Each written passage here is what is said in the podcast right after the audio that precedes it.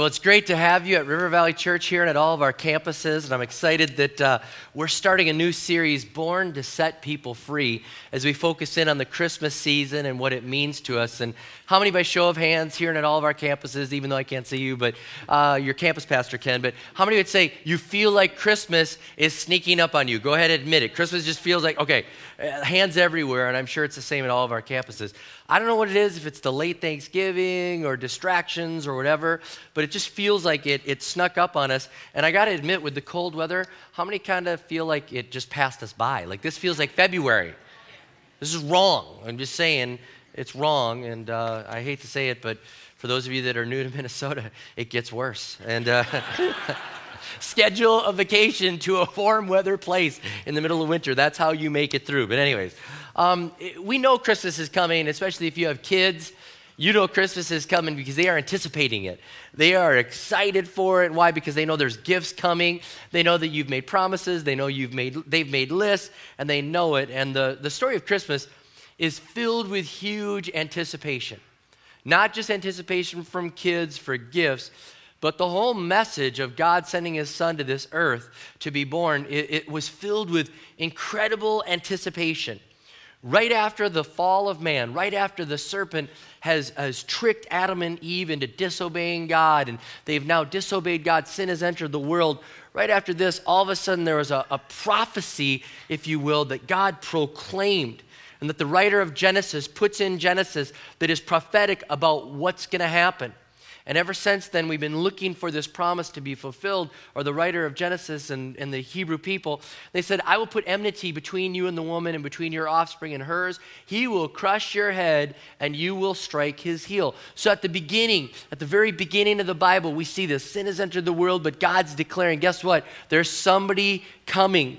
There's someone coming. And ever since then, the Jewish people were looking for someone called the Messiah.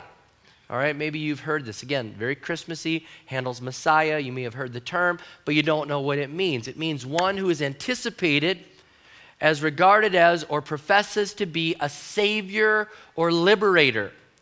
Okay, so ever since that prophecy, ever since that was declared, it was like, okay, there's going to be someone coming, a Messiah, a liberator. We're looking forward to the day that this happens. There's great anticipation.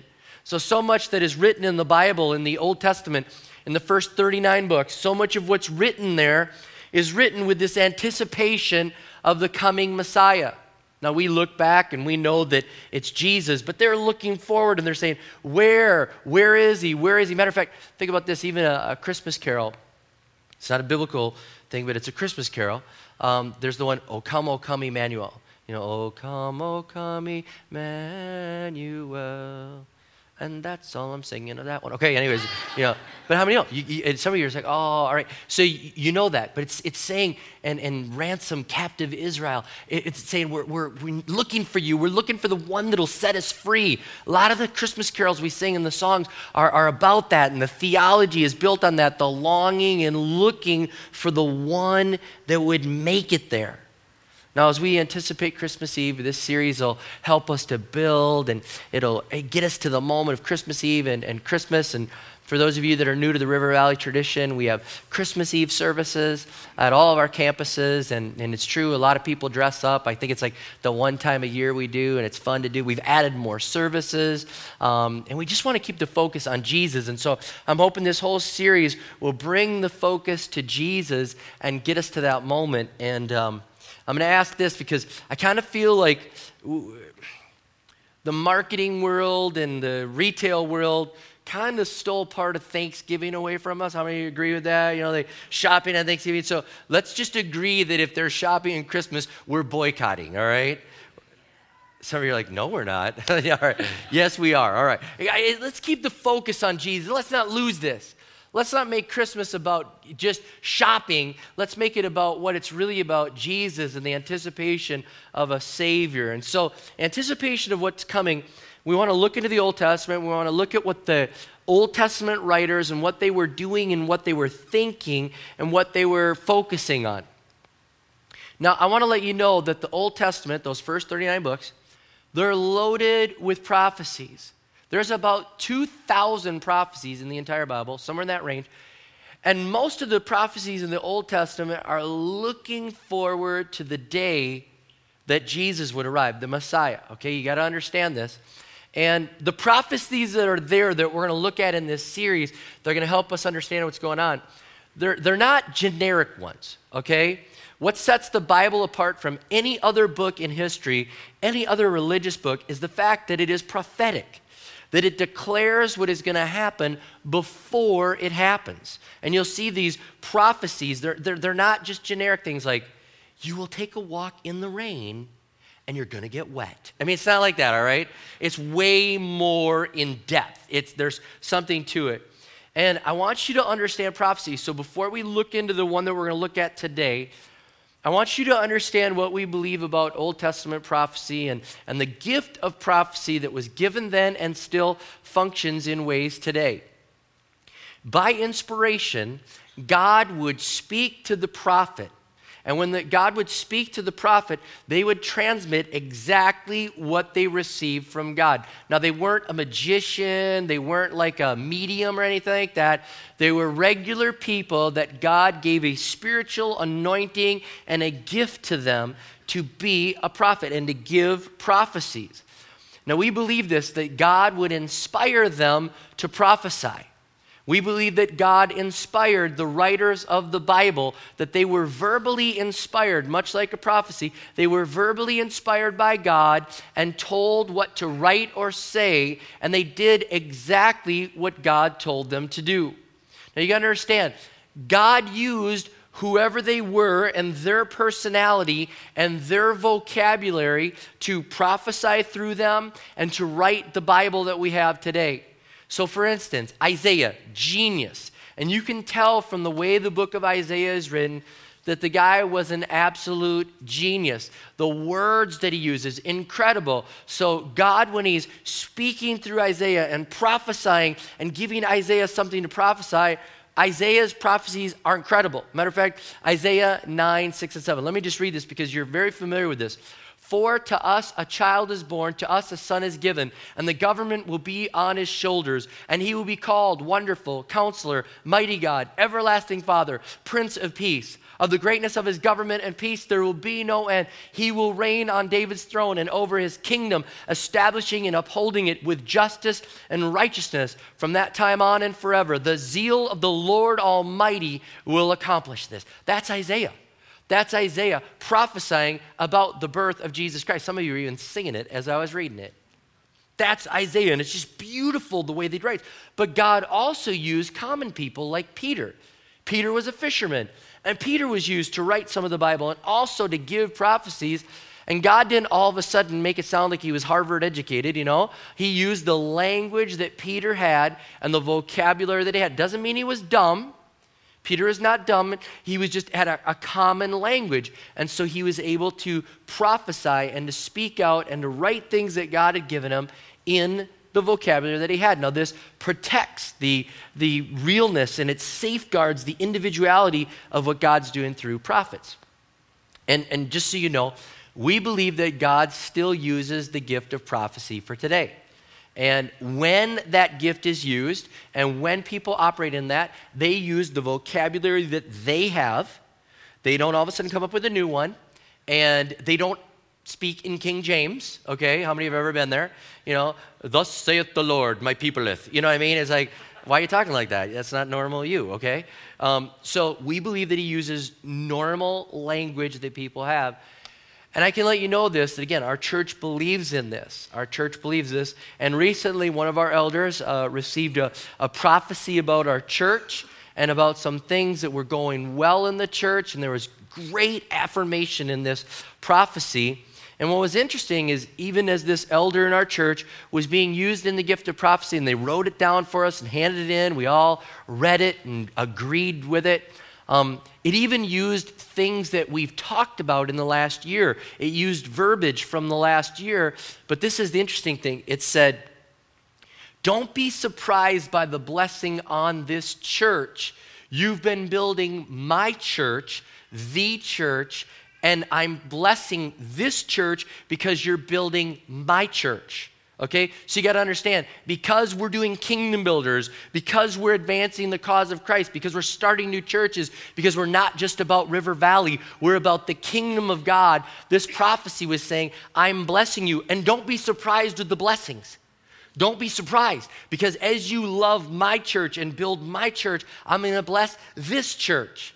So I can tell you this when I received that prophecy, it was right before the miracle offering. I'm just going to tell you when I got up here and I was asking and I said, we need to raise $900,000, some of you thought, that's impossible. I mean, that's huge. I felt like we are going to raise it because God is blessing it and He's happy that we're building the church and He's going to bless this church. I felt like I was asking for that money with insider information. That's what I felt like. Okay? So I'm just telling you we believe that God still does that and speaks through us and uses that. And so we need to understand that. Now, um, again, with the Old Testament, remember, they're looking forward to something they don't fully understand. Okay? Now, sometimes in prophecies, when you read the Old Testament, Sometimes the prophecy was for right then, right there. The Israelites, the Jewish people had something going on, and the prophecy was for right there. And it was right for that moment. Many times, the prophecies in the Old Testament, though, are for that moment, and they're also for the moment that Jesus was coming to earth.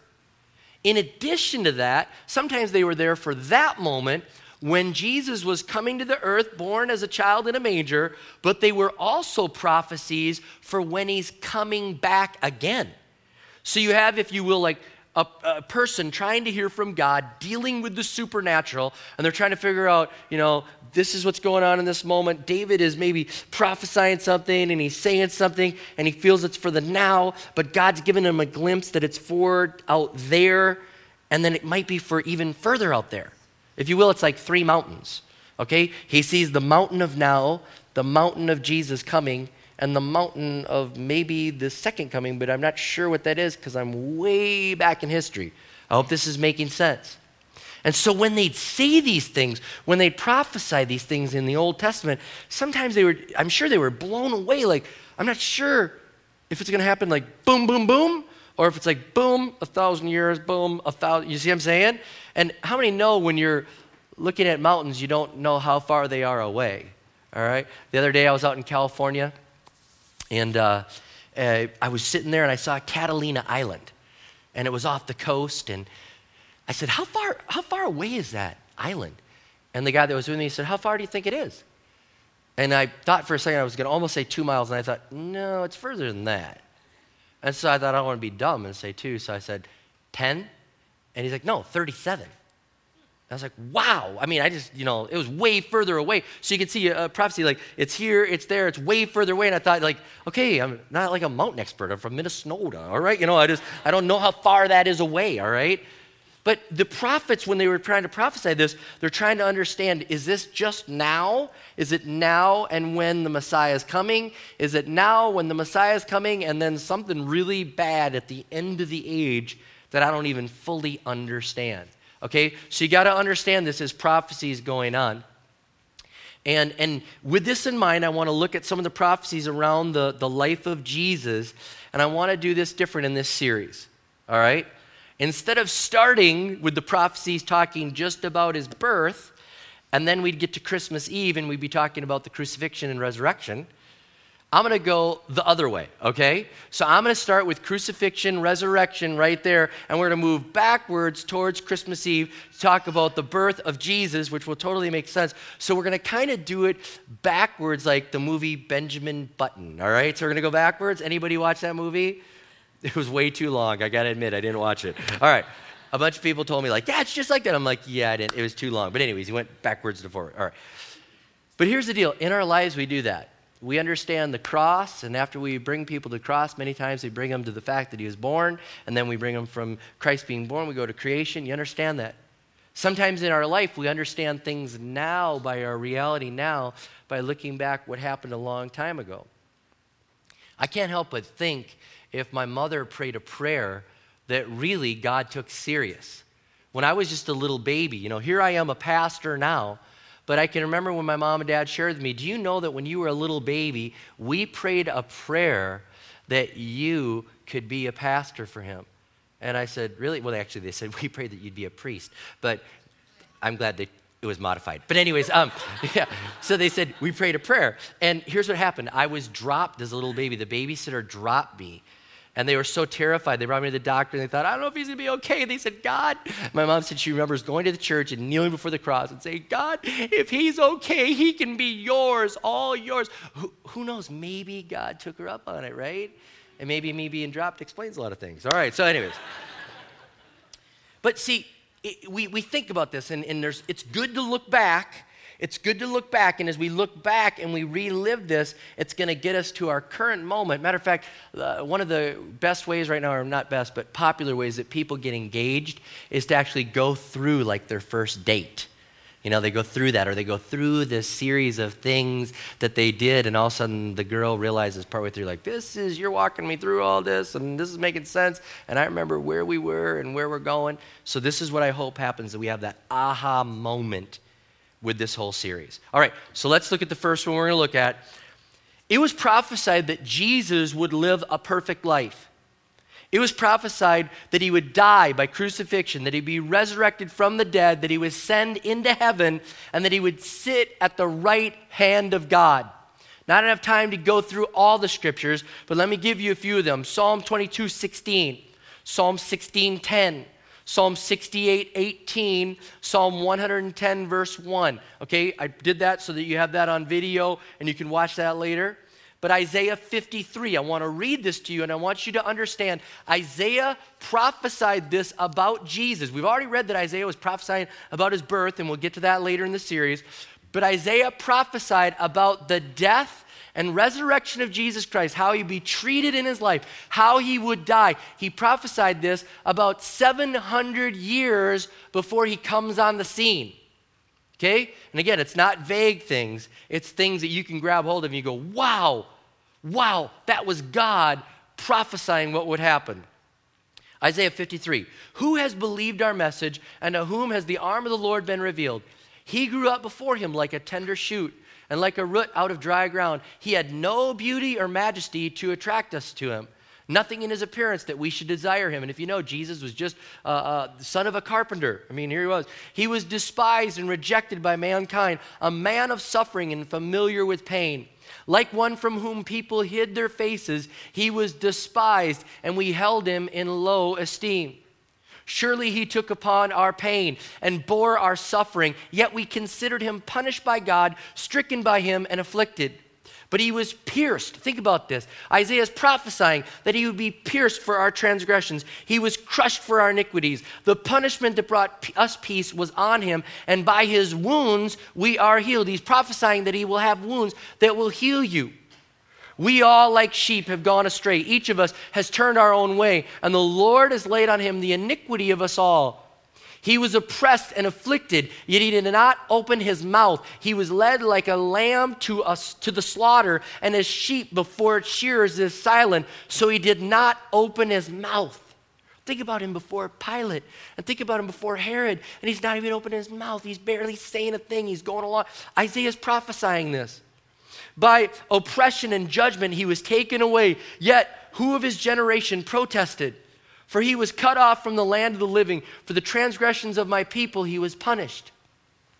He was assigned a grave with the wicked and with the rich in his death. Think about this. He was crucified with thieves and put into a rich man's tomb. Who could have prophesied this? Though he had done no violence, nor was any deceit in his mouth, yet it was, with the, it was the Lord's will to crush him and to cause him to suffer. And though the Lord makes his life an offering for sin, he will see his offspring and prolong his days. And the will of the Lord will prosper in his hand. After he has suffered, he will see the light of life and be satisfied by his knowledge. My righteous servant will justify many, and he will bear their iniquities. Therefore, I will give him a portion among the great, and he will divide the spoils with the strong, because, because he poured out his life unto death. And he was numbered with the transgressors, for he bore the sin of many and made intercessions for the transgressors. Now, this was prophesied, again, almost 700 years before this. And you got to understand, no one was predicting in their own desires that the Savior, the Messiah, the deliverer, would suffer. That's not the way normal people think. If I told you somebody's coming to save you, you wouldn't think, oh, and I'm sure he's going to get beat up like crazy. And then he's going to save me. You'd think, okay, he's going to come in, and how big is he going to be? And how strong? And does he know kung fu? I mean, you'd be thinking like all these things. He's going to save me, right? That's what they were thinking. And, and Isaiah's prophesying, this is what's going to happen. And as the Jewish people are looking at this, they're like having a hard time with it. Like, is that about the Messiah? Did, did, maybe Isaiah missed it. Maybe he meant he's going to inflict suffering on people. It just didn't make sense. And Isaiah's prophesying about this, and all this is going on. This is, this is God's pinnacle moment. God's like, guess what? It's my plan.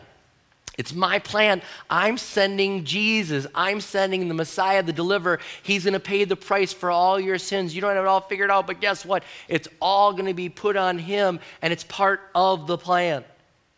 Theologian N.T. Wright said this God was going to have the Messiah suffer and have evil exhaust itself. Think about that. And for those of you that are old enough to remember this, not many in our church are that old, but a few of you, it's kind of like God was pulling off the ultimate rope a dope. For those of you that are too young to know that, I feel like, you know, like an old timer, like Sonny Liston. Okay, but this is my old time thought. But Ali and Foreman were fighting a, a, great boxing match, and Ali's strategy was to let Foreman just punch and punch and punch. And Ali was against the ropes the whole entire fight until Foreman had punched himself out of gas and inflicted everything he could. And then Ali, like in a moment of comeback, come back, comes back and wins at the very end. And it's as if this, this, this spiritual rope a dope. Like all of this evil is going to be poured out. All this evil is going to throw everything it has against Jesus, and then Jesus is going to win. It was part of God's plan. You couldn't make that up. Isaiah would have to be inspired by God to write something like this that would say, guys, the Messiah is going to take it and then win by taking it. That's incredible. Verse 11, it says, After he has suffered, he'll see the light of life and be satisfied. By his knowledge, my righteous servant will justify many, and he will bear their iniquities. I love what the message translation says. Out of that terrible travail of soul, he'll see that it's worth it and be glad he did it. Through what he experienced, my righteous one, my servant, will make many righteous ones. And he's saying it was part of the plan. It was part of the plan. And Isaiah was prophesying it and saying, guess what? This is all what it's all about. When Jesus takes it, when he takes your sin, my sin, he's the righteous one. He's going to take all this, pay the price, and he's going to make many of us righteous because we'll call on the name of the Lord.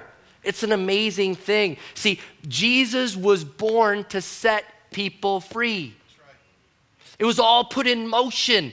It was all put in motion. Jesus was born to get to that moment to set people free, to take all of our sins. And that's what's so incredible that we celebrate at Christmas that he was born to set people free. Now, his sacrifice is what makes him worthy. Again, here's another thing a prophecy in Revelation about what's coming. Remember the third mountain? There's now, there's Jesus' first coming, his second coming. There's a prophecy about his second coming and about what's going on in heaven and what's going on at the end of the age in Revelation. It says, And they sang a new song saying, You are worthy to take the scroll and to open its seals because you were slain. And with your blood, you purchased for God persons from every tribe and language and people and nation. You have made them to be a kingdom and priests to serve our God, and they will reign on the earth. Think about it. John is prophesying what's going on in heaven, saying that there's going to be people from every tribe and every tongue and every nation there. And he's prophesying and speaking about what's coming ahead because of what Jesus did on the cross, which was prophesied by Isaiah. This is amazing stuff here. Now, once Jesus has died on the cross and rose from the dead, this is where the light goes off for the disciples. They're like, we get it. Remember, I said Peter was a common man, not dumb, common. And that's why in Acts chapter 2, right after the Holy Spirit's poured out on Pentecost, Peter starts preaching. And if you know Acts chapter 2, if you haven't read it, read it later. It's amazing. He's like, this is what David was saying in Psalm 68. This is what David was saying in Psalm 110. This is what David, and he wasn't giving the verse location, but he was saying the exact words. And he was saying, This is what David was meaning. This is what it was all about. All those things were pointing to this moment. And as he does this, the people are like, We get it. It was predicted. He was born to set people free. What do we need to do? And Peter says, Repent and be baptized. And in that moment, 3,000 people, you talk about instant church growth. Right there, they're like, We get it. He's born to set people free. We want in on this. And they realize it. And that's why the disciples, they were putting it all together. And you'll see in the New Testament, after the first 39, you, the New Testament, we see all this being put together. And sometimes they look back and they go, That's what they were talking about. That's what they were talking about. That's what they were talking about. And in the New Testament now, we realize there's always a plan. God had a plan since the beginning. God had a plan. And as we celebrate Christmas, we can say, God had a plan. God had a plan. He was born to set people free. And if you're here at our church or you're at one of our campuses, at one of our church campuses, if you're watching online, I'm telling you this right now, you are not here by accident. God has a plan, God has a purpose. If you're in this church, you are not here by accident. If you're here and you're a follower of Jesus Christ, you're not here by accident. God wants you to use your gifts and talents to reach more people. He wants you to be on mission, to make something happen. But if you're here and you don't know Jesus Christ as your Lord and Savior, here at all of our campuses, you are not here by accident. You're not. You're here for a, a reason. If you're watching online, you're not watching by accident. There's a moment of truth right here. Just like Peter said, hey, this is what it's all about. Let's put the pieces together. We are facing Christmas. We are coming up to Christmas. Put the pieces together. He was born to set people free, and that includes you. The Bible says, Whosoever will call upon the name of the Lord will be saved. That's whosoever. That's you. That's me. That's whoever calls upon the name of the Lord. And at here and all of our campuses, we're going to close out this service with an opportunity for people to give their life to Jesus Christ because you're not here by accident. So if you'd bow your heads and close your eyes here and at all of our campuses, our campus pastors will be able to lead you into this moment right now, and I'll do it here. But this is your opportunity to give your life to Jesus Christ. If you're here and you're saying, Pastor Rob, I don't know, I've never made that decision, I've never done it. I didn't put the pieces together. I understand religion, I understand all this, I, I, I, get little bits and pieces, but now it just makes sense. It just makes sense. I get it. I get it. I'm going to close the service in just a minute by praying a simple prayer. And with everyone's head bowed and their eyes closed, in just a minute, I'm going to ask you to raise your hand, look up at me, and then I'll acknowledge it. You can put it back down. But this is your moment. This is your moment to say, hey, I get it. I understand it. Jesus was born to set people free, and that includes me. That means everything you've ever done wrong will be forgiven. Every sin, everything you've done wrong, the things that eat you up with guilt, the things that bother you at night. God says, I'll forgive it. I'll forgive it. Now, what you're going to do is you're going to say, I no longer want to live for myself, but I want to live for you. I realize there's a plan and a purpose. You took all that sin upon you, and I'm going to receive that free gift now, and now I want to live for you. And if that's you and you're saying, Pastor Rob, include me in the prayer, I'm in, I'm in, I'm in, this is your moment. With everyone's head bowed and their eyes closed, people that have made this decision already are praying for you. Right now, your heart's probably racing. You're probably wondering, is that me? Is that me? And you feel the tug. That's the Holy Spirit saying, make the move, make the step. Raise your hand and admit it. So if that's you and you're saying, include me in the prayer, would you raise your hand all across this place and just say, I'm in. I want to, yes, I see that hand going up. Are there others that would say, yes, yes, I see your hand? That's awesome. That's what it's about. Others that would say, yes, I'm in, I'm in, I want in, I, I, this is my moment. Yep, yep, yes. Anyone else? I'm looking around the room. I'm looking from my left, your right, uh, far section. Anybody that just says, hey, I'm in, I'm in kind of that side section there to my left, right in the middle. Anyone else? You're just saying we've had about three, four people that have raised their hand, and we'd wait for you. We'd wait. This is one more time. To my right, your left. Is there anybody that says, hey, I'm in, I'm in, include me? This is your moment. Yes, yes, yes. Awesome. Yes. I see you way back there. Yes. So good. You can put your, yeah, is there one more? Thank you, thank you, thank you. Thank you. We'd wait. We'd wait. I'm so thankful people that are making this decision. I'm so thankful that our church, we wait and, and respect this very eternal moment. It's a very eternal moment that people are making. Thank you for being very respectful of that. You can put your hands down, and I want to have you keep your heads bowed, and we're going to pray. I'm going to pray a line, and then I'm going to ask you to pray a line after me. I'm just going to ask you to repeat it out loud, and the people around you are going to repeat it out loud as a form of encouragement. Okay? You're just going to pray it, and then we'll say the simple prayer, and service will be over. But this simple prayer will change your life for eternity. You'll understand you're part of God's plan. So join me and follow after me. Confess this with your mouth and believe it in your heart, and it's real. Dear Lord Jesus, I'm sorry for my sins and all that I've done wrong, and I ask you to forgive me. I turn from my sins and turn to you. I know you died on the cross and rose again from the dead so I could be forgiven, and I receive that. I confess you now as my Lord and Savior and pledge to live for you the rest of my life. Give me the strength to do that. So, Lord, I thank you for those that prayed that prayer. So simple, so true, so real. Very real. Very real. You've forgiven them. You've said that you separate their sins as far as the east is from the west. You don't remember them anymore. You say that you've given them eternal life. Their name is written in the Lamb's book of life. It's real. It's real. I pray, God, that they would grow in this faith, walk in this faith, celebrate what they just did, and realize you were born to set people free. That includes them, and they are now in on this. We thank you, God, for those that prayed this prayer. In Jesus' name we pray.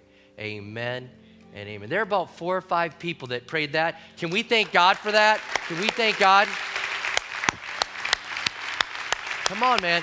The Bible says heaven rejoices when one, when one does it. All of heaven rejoices because they understand, heaven understands eternity was hanging in the balance for those people. Eternity is hanging in the balance for all of us. When you make that decision, you come under the forgiving power of Jesus Christ. And it's an amazing thing. All right, those that made that decision, about four or five people did it, about six or seven in our earlier service did it. Can I say this? If you made that decision, I'm going to ask you to do two things before you go to bed. It's 6:33. All right, so before you go to bed, 6:34 just changed, all right. before you go to bed, I want you to do two things. Tell someone you gave your life to Jesus. I'm saying out loud or text them, you could do that, I guess, but tell someone I did it. I gave my life to Jesus. Tell a pastor, tell anyone in our church that's wearing a River Valley lanyard, you could tell them. They would love to say congratulations. Tell one of the prayer team members that'll be up in the front, they would love to say congratulations. So tell a relative. Maybe you have a relative I love. Uh, sometimes I hear from relatives like, mine you know, daughter called me and said she gave her life to the Lord. Thank you for having her do that. We rejoice together. See, because people want to rejoice with you and they want to say, like, welcome to the family. Welcome to the family of God. And then the other thing is, before you leave here today, would you get this book from us? It's now what? It's free. We just, it's something that I helped write with our staff. And it just says, now what? What do you do now that you gave your life to Jesus? What do you do? It says, like, it's time to celebrate. You're in the family now. How do you make time for Jesus? How do you read your Bible? How do you pray? You know, how do you do these things? And it just helps you in your walk with God. So you can get it from a, a prayer team member, a pastor, uh, or at the Welcome Center. Again, if anybody has a lanyard and you said, hey, I need that book, they will help you get that book, all right? So those two things. Tell somebody and get the book. All right, let's stand all across this place. Um, the prophecies are amazing. It's going to be a, a, series to just draw closer to Jesus. We're going to work backwards towards the birth and celebrate it. But as you go from here, understand and know that you are part of God's plan. You're not here by accident. God has a plan and a purpose for you, and I want you to be blessed as we focus in on that plan in this series. In Jesus' name I pray, amen and amen.